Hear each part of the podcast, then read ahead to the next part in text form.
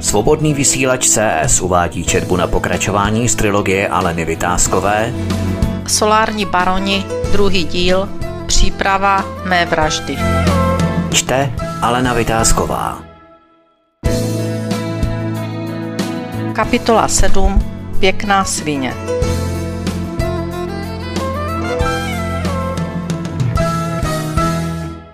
Serioža si vzal balíček bankovek, vlastně to nebyl balíček, ale nějaká rolka stažená gumičkou, letenku, pas a odcházel v noci z restaurace, kde běžně Lopata se svými kumpány sedával.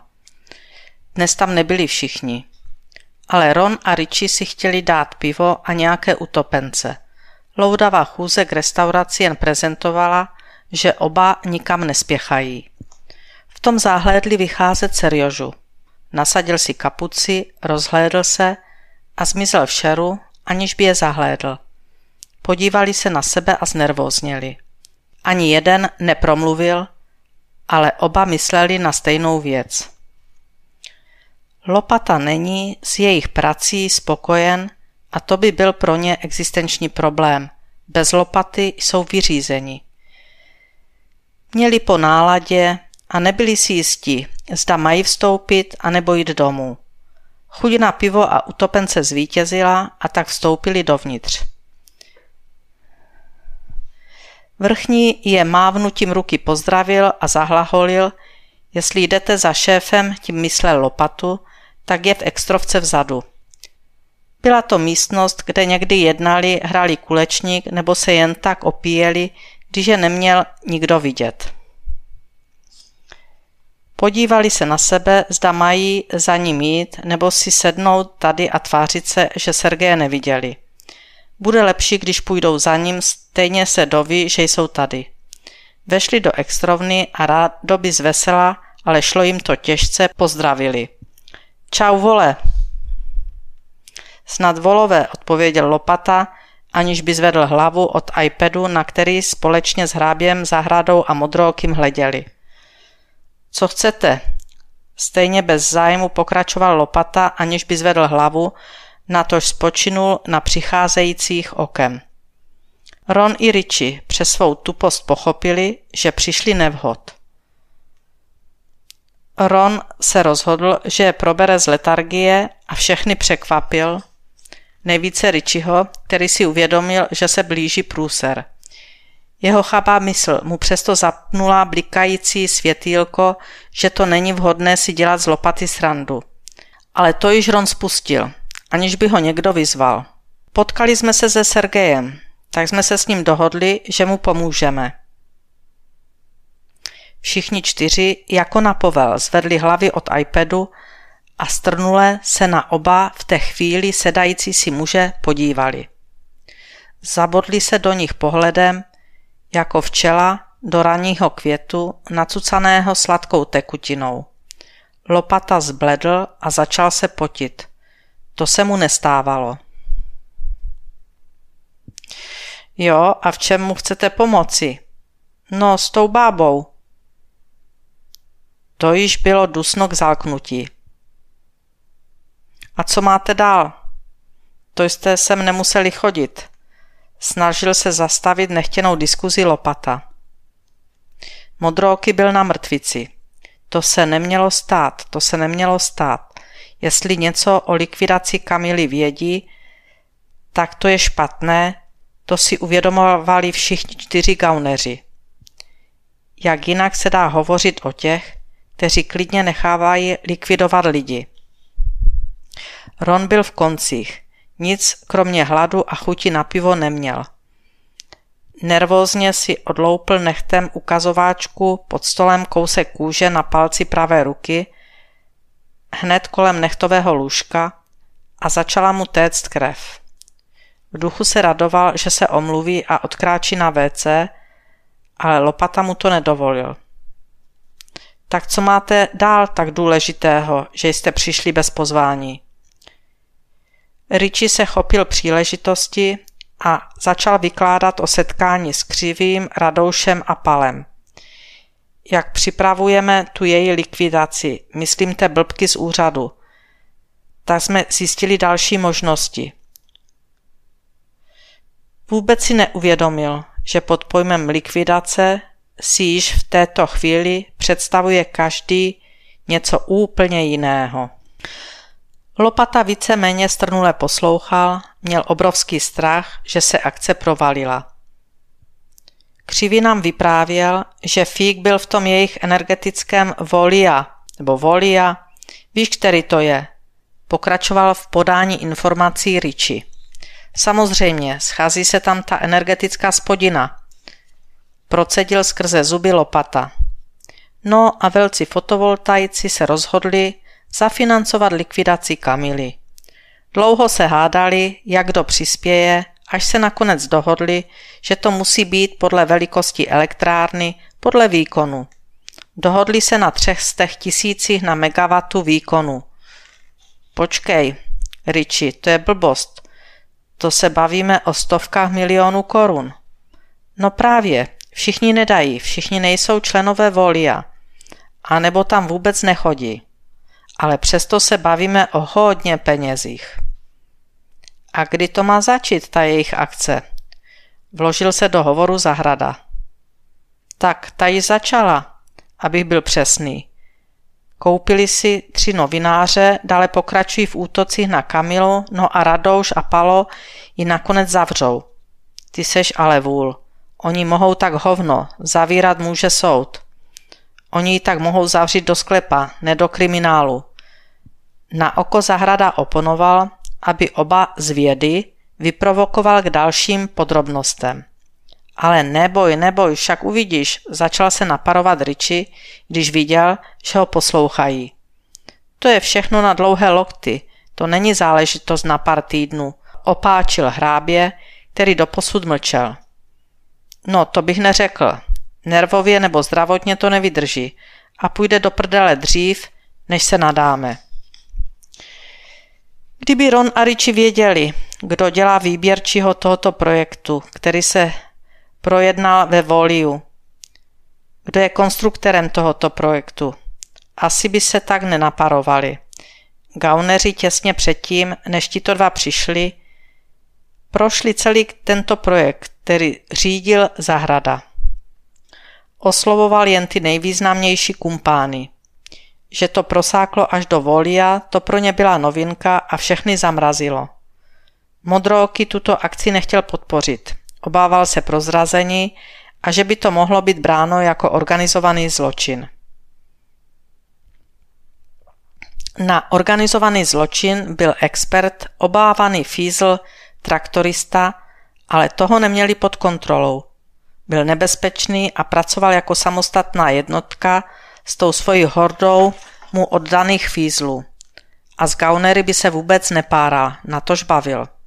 Modrooky věděl, že se dostat do spáru traktoristy je po nich. Měl pár prokurátorů, kteří rovněž nehleděli ani vpravo, ani vlevo a chytit partu příčinu, jak z dotačních peněz objednávají likvidaci, tak to by pro něj byla pochoutka. Akce, kterou založil Zahrada, byla proto velmi nebezpečná. Hromadně se dalo vybrat hodně peněz, ale o to bylo větší riziko prozrazení. Každý pak žvaní a odkryt organizátory na to nechtěl ani domyslet. Hromadné akce výběru peněz na likvidaci Kamily, to by zavánělo velkým malérem. Traktorista by po nich skočil jako čokl po špekáčku. I tak pořád kolem nich čmuchal. Byli z něj všichni nervózní. Traktoristy se báli jako čert kříže. K smrti ho nenáviděli.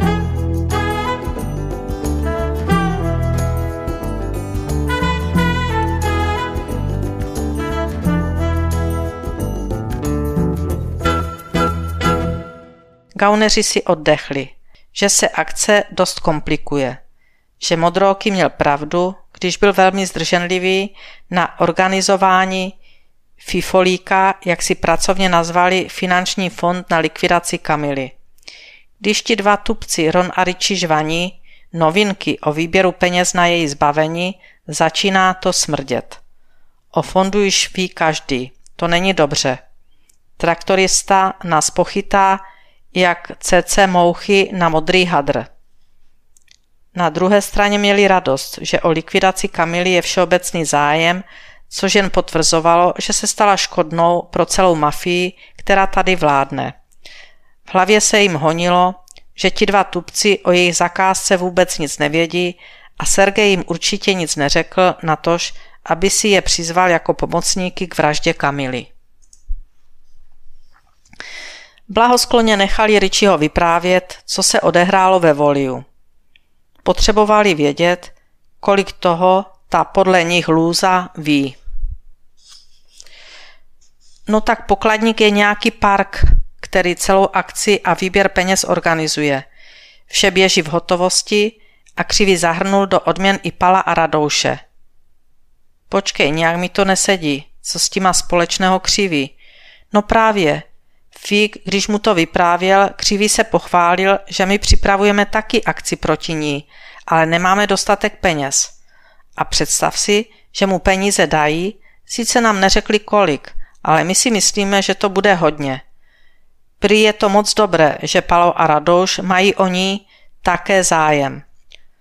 Lopatu to přestávalo bavit, ale potřebovali vědět vše, tak je nechali vyprávět. Drby z těch chudinských klubů, jak nazývali všechny kluby, kde se scházeli ti ostatní, ti nevyvolaní, ti, kteří ani netušili, že existuje nějaký Kvido, jeho zavedený klub a parta, která v něm uzavírá ty nejodvážnější dohody, dohody kryté zákonem. Zahrada jen tiše poslouchal. To, že nepadlo jeho jméno jako organizátora, ho sice potěšilo, ale vůbec se mu nelíbilo, jak se akce neřízeně rozjela. Bylo mu jasné, že jestli nechtějí zůstat v pařátech traktoristy, musí se rychle umět zdekovat a fifolíka organizovat opatrněji.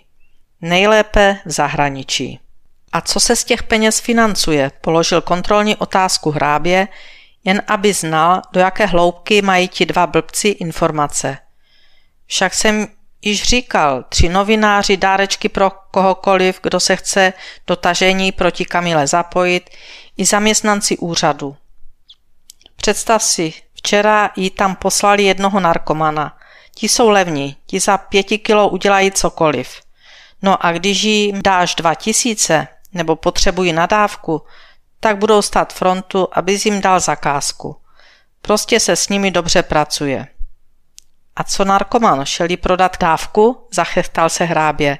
Ne, vole, dostal stříkačku nakaženou virem H I V a jeho úkol byl se k ní jakkoliv dostat a prostě ji pobodat injekční stříkačkou. Měl dvě, ve druhé měl infekční žloutenku typu C. Ale, ale, ten chudinský klub je kreativní. To se mi líbí, začali gauneři oživovat, Lopata si poručil láhev bourbonu a kyblík ledu. Ron s Richiem vyprávěli a doposud si nemuseli ani nic vymýšlet, jen opakovali informace, které přinesl Křivý na jejich setkání. No a co? Tak má bába žloutenku nebo H I V nebo obojí. Chechtal se téměř v kuse Hrábě a ostatní ho se stejným smíchem doprovázeli. Tak to nevím, usmíval se jízlivě Richie. No jak to dopadlo? Tak tato akce dost blbě. Narkomanovi dali prachy na dávku, dávku pervitinu, asi nějakou podřadnou. Tak ten hňub, i když měl slíbených dva tisíce po zdařené akci, již nepřišel. K bábě se dostal až na sekretariát. Mají to tam dost malé, tak seděl v takové malé předsínce. Stačilo, aby Kamila vyšla a akce se povedla. Jenže ona byla v kanceláři, měla nějaké jednání. No a má tam sekretářky, ředitele. A ti hlídají jak vlci křížení s jaguárem, pumou a tigrem. Jsou strašně zlí. Černá vdova je proti ním mírumilovný pavouk. Prostě ten kluk byl jak na výslechu gestapa, jak se tam dostal, kdo ho tam pustil, jak se jmenuje, co chce, kdo ho posílá, kde pracuje, co to má v tašce. Bylo to pro něj tak vysilující, že nakonec řekl, že ho posílá maminka. Rozplakal se a usnul. Tím celá akce, která mohla být fakt dost dobrá, skončila. Cože? Ten Smažka usnul? Jo, na té židli, v té předsínce, prostě usnul jak pařez. A jak to víš, co se tam odehrávalo? Stále máme nějaké filcky na úřadě. Tak se s nějakým zpožděním dostali i k informaci, co se u báby na sekretariátě odehrálo. Kdy to bylo? Ale teď nedávno, když probíhal ten kobercový nálet. A Kamila to nahlásila na policii, ještě štěstí, že to byli naši kluci a mohli to zamést pod koberec. Gauneři již poslouchali dost soustředěně, protože viděli, že pitomci z nižších vrstev jsou velmi čilí, ale mohli by také vše pokazit. A kdy se to tedy stalo? Ptal se po několikáté již rozčíleně Lopata. Poté, co jste ji nevytlačili z dálnice? Z které dálnice? Pokusy jsme měli dva. Drž hubu, já vím jen o jednom, opáčil modrooký. Chci se vrátit k narkomanovi. Po té události začali Kamilu ti její noschledi více hlídat.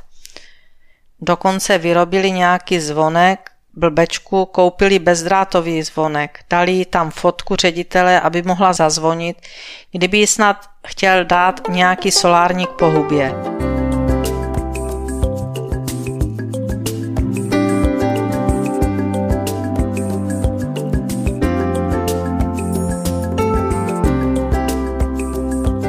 Já si myslím, že ty anonymy, co jsi jí psal, byly dost blbé.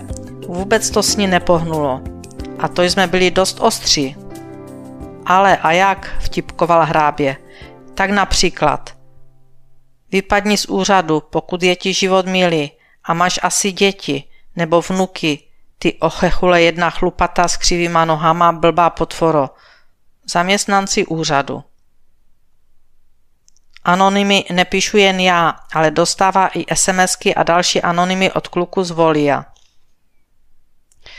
Pokud vaše anonymy jsou takového charakteru, tak se nedivím, že je ani nečte, natož aby reagovala.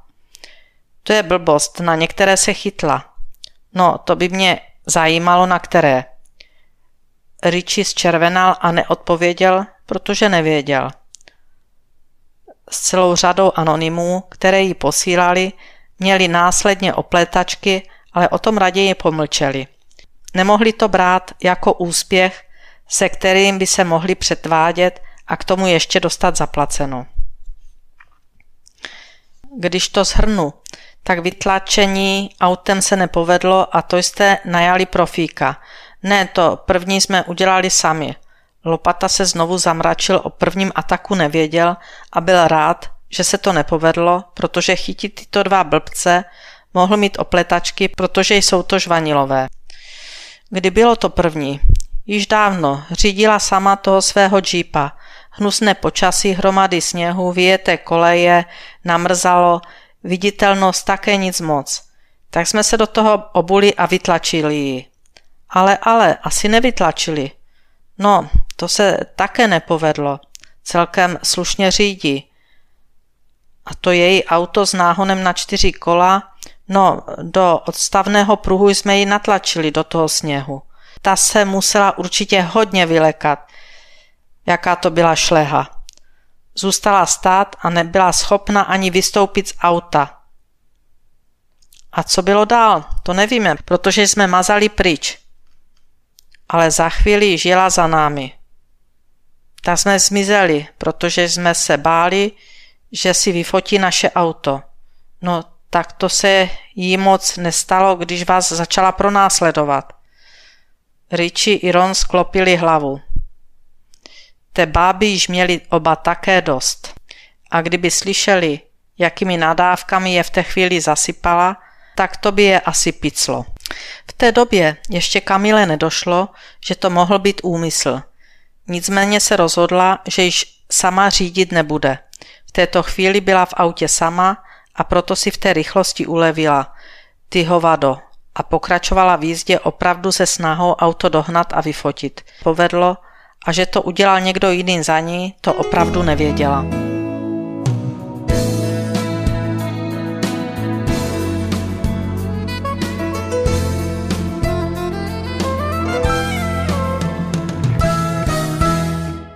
Alice s Norbertem již byli zase několik měsíců v Praze. Hlava oběma šla kolem a informace se jen hromadily, atmosféra houstla jak tlak v papiňáku. Další lup v podobě biometanu nevyšel a naši gauneři se již opravdu zlobili. Kamila udělala audit na výši výkupních cen a předložila veřejnosti, že platí o stovky miliard korun vyšší účty za elektřinu, než musí. Požadovala nápravu. Alice jen krčila rameny, když si přehrávali odposlechy z klubu. Kamila zůstávala osamocena. Zájem o nápravu ti, kteří ji mohli zajistit, neměli. Bojovala s větrnými mlýny, jak ji koneckonců jeden ministr řekl. Jedno z pravidelných jednání Alice a Norberta bylo tentokrát věnováno Kamile. Setkali se s ní na polopracovním obědě. Alice jako majitelka světového žurnálu připravovala s Kamilou rozhovor. Norbert byl u toho jako redaktor. Milé setkání, tak ho hodnotila později Kamila, aniž by tušila, s kým to vlastně seděla a proč tento hovor byl uskutečněn. Sama toho o energetice věděla dost a byla i natolik odvážná, že se neobávala říct názor na evropskou energetiku a hodnotit, kde jsou slabiny společných evropských projektů. Ale to nyní nebylo předmětem jednání Alice a Norberta, aby vyhodnocovali odborné a morální kvality Kamily, ty koneckonců z mnohaletých monitoringu znali. Alice se s ní osobně setkala poprvé. Norbert ji dříve osobně potkal, ale Kamila toto setkání již neuměla zařadit, což se nakonec při společném obědě potvrdilo. Tak co na ní říkáš? Zeptal se Norbert přímo. Musím ti říct, než začnu hodnotit dojem, že jsem dostala šok. Z čeho? Usmíval se Norbert. Kdybych Kamilu neznala z našich zpráv, fotek, odposlechu, ať již audio či video, tak bych se jí vrhla kolem krku a vykřikla. Noro, Noriko, co tu děláš? No a proč si to neudělala? Víš, že takovouto reakci bych nikdy neměla, i kdybych potkala skutečně Noru na veřejnosti. Ale milá Alice, to přece vím, že jsi profík. Ale co tě tak překvapilo u Kamily? Norberte, vždyť ona je úplně, ale úplně celá Nora. Pohyby, gestikulace, vyjadřování, úsměv a dokonce i ten přední zub s malou rýhou, jak mívají švadlenky. To je strašné, ta podoba, to je dvojnice bez rozeznání. Byla jsem opravdu ohromena. Proč si mě neupozornil? Nevím, na co bych tě měl upozorňovat. Ke Kamile jsi i přes tu dálku měla určité sympatie. Byl jsem jen zvědav na osobní setkání. Asi si musíme vážně promluvit. Vzpomínáš na tu poslední noc v Goa ve vile u Artura? Ale to víš, že vzpomínám, ale nevím, co to má společného s včerejším obědem, s Kamilou, s tím, jak vypadá, jak se chová. No právě, je to hodně, co ti musím říct. Uvař kýbl kávy a zapni počítač, mám i nějaké flešky s obrázky, bude naše vyprávění nebo instruktáž lepší.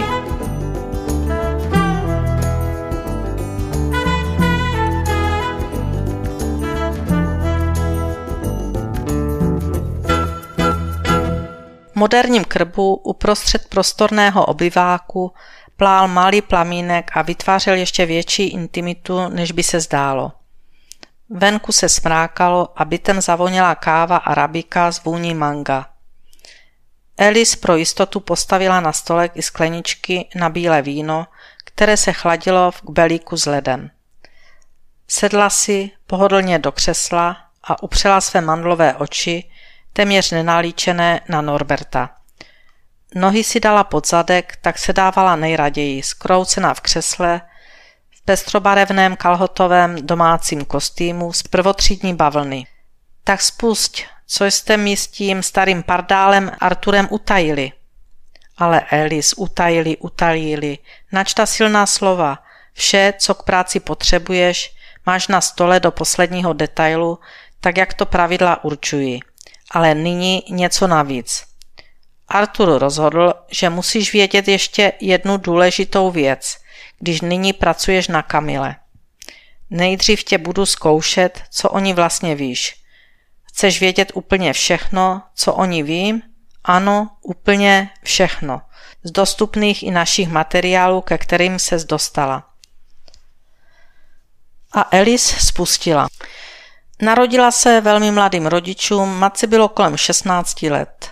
Z otcovy strany šlechtický původ, vyděděn za tento sňatek, maturant odchází z domova a podepíše na deset let šachtu, aby mohl být své lásce na blízku. Na šachtě je v devatenácti zasypán, přežije, ale na zdraví a psychice to zanechá následky.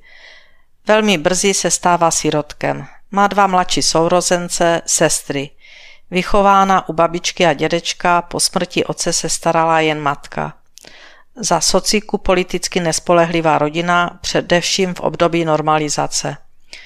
To byl důvod, proč se nedostala na žádnou školu, přestože byla premiant a měla samé jedničky. Její tvrdá povaha však dosáhla všeho, co chtěla. V energetice pracuje od sedmnácti let, vystudovala všechny školy při zaměstnání, vysokou školu dokonce s červeným diplomem. Mám pokračovat? Zeptala se Alice. Ano, pokračuj. Pokračuj především o jejím dětství, mládí. Co víš o tom? Vybízel Norbert Alice. Vím úplně všechno. Od pěti let chodila sousedům na nákup, když něco zapomněli a nutně to potřebovali. Dostala za ochotu padesát haléřů nebo i korunu. To bylo v době, kdy šetřila na Kanárka. Pak již sousedé schválně něco zapomínali a volali. Kamilo, potřebuji masox, zajdeš nám prosím do obchodu. Vědomě jí pomáhali, aby si mohla na Kanárka rychleji našetřit. Od dvanácti let chodila pomáhat dědovi na pole, okopávat, třídit řepu, veškeré zemědělské práce, žně brambory. Chodila sbírat maliny a ostružiny do lesa a prodávat kyblík každý den v době sezóny do výkupen. Za těch pár tvrdě vydělaných peněz si šla koupit něco na sebe, to když byla starší. Těch dvanácti si šla koupit třeba psací stůl, aby nemusela úkoly do školy psát na kuchyňském stole u babičky mezi knedlíky. Od těch patnácti se ráda strojila, ale ani vydělané peníze za maliny na to nestačily. Měla talent, uměla šít a také dělat střihy. Neutekla jí žádná módní novinka. Vzpomínáš si na pruhované kalhoty, tak ty trendy v sedmdesátých letech. I v tom si věděla rady. Nakoupila pruhovanou roletovinu a šila je pro široké okolí svých známých. Pro sebe šila nejen kalhoty, kombinézy, saka, kabáty, šaty, prostě úplně vše. Možná, kdyby se držela tohoto svého talentu, tak byla dnes v Miláně, když má odtud předky. V patnácti rozbila motorku, nic se jí nestalo. V devatenácti zabloudila ve Vídni, však víš kde. No to si pamatuji úplně přesně. Byl jsem v N V O, když stejně jako před léty já nebo ty vklouzla do té kouzelné zahrady. Bohužel si ji nafotili, pak měla dlouhé opletačky při návratu z tohoto nevinného výletu z S T B. Pak se vdala. To stačí, zajímá mě skutečně její mládí, dětství. No to je asi všechno, kromě toho, že zanevřela na komunistický režim, který tomu nevinnému děcku nedovolil studovat, aniž by věděla proč. Politický systém byl neúprosný. A kdo se jen trochu nedal zařadit, ať to byl děda, babička, tak to odnášeli nevinní. Ale to přece víš, tak to je v kostce celý její život. Alice se zadit, co má ten výslech znamenat? Vždyť životopis každé osoby, na které pracujeme, známe od píky. To si myslíš, že mám sklerózu nebo že jsem se dostatečně nepřipravovala na tuto misi? To si v žádném případě nemyslím, odvětil s klidem Norbert. Budu ti muset doplnit několik málo, ale zásadních informací. Týká se to především její minulosti, o které ona sama nic neví. Ani nikdo z jejich blízkých. Norbert pokračoval. Kamila nemá dvě sestry, ale tři. Všechny žijí. To mi chceš říct, že má sestru, o které nikdo z rodiny neví? Co to je za blbost? Zlatičko, nech mě chvíli hovořit a pak můžeš mít otázek, kolik chceš. Souhlasíš? To víš, že souhlasím. Ale jsem nějak zmatená a přestávám tomu rozumět.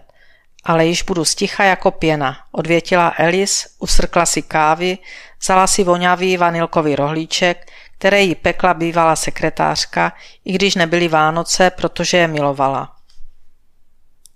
A Norbert pokračoval za vůně svíčky Hermes o zločinu, který se odehrál kdysi v padesátých letech v prosincové noci. George Bernard Shaw. Nepoctivý vládce je jedním z největších nebezpečí, která ohrožují národ. Svobodný vysílač C S uváděl četbu na pokračování z trilogie Aleny Vitáskové Solární baroni, druhý díl, Příprava mé vraždy. Četla Alena Vitásková.